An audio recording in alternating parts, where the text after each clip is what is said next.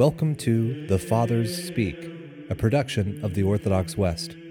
Each day, Father John Fenton reads a selection fitted to the Western liturgical calendar from one of the Fathers of the Church.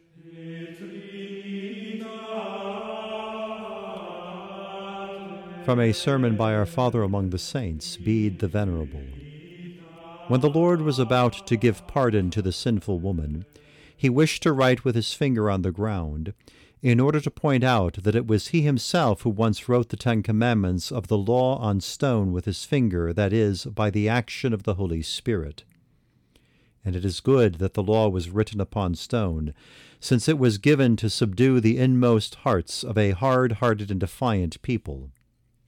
It is good that the Lord wrote on the ground when he was about to give grace of forgiveness to the contrite and humble of heart, who would be able to bring forth the fruit of salvation. It is good that bending down he wrote with his finger on the ground, who once upon a time, showing himself to be sublime, wrote on a stone on the mountain. Through the humiliation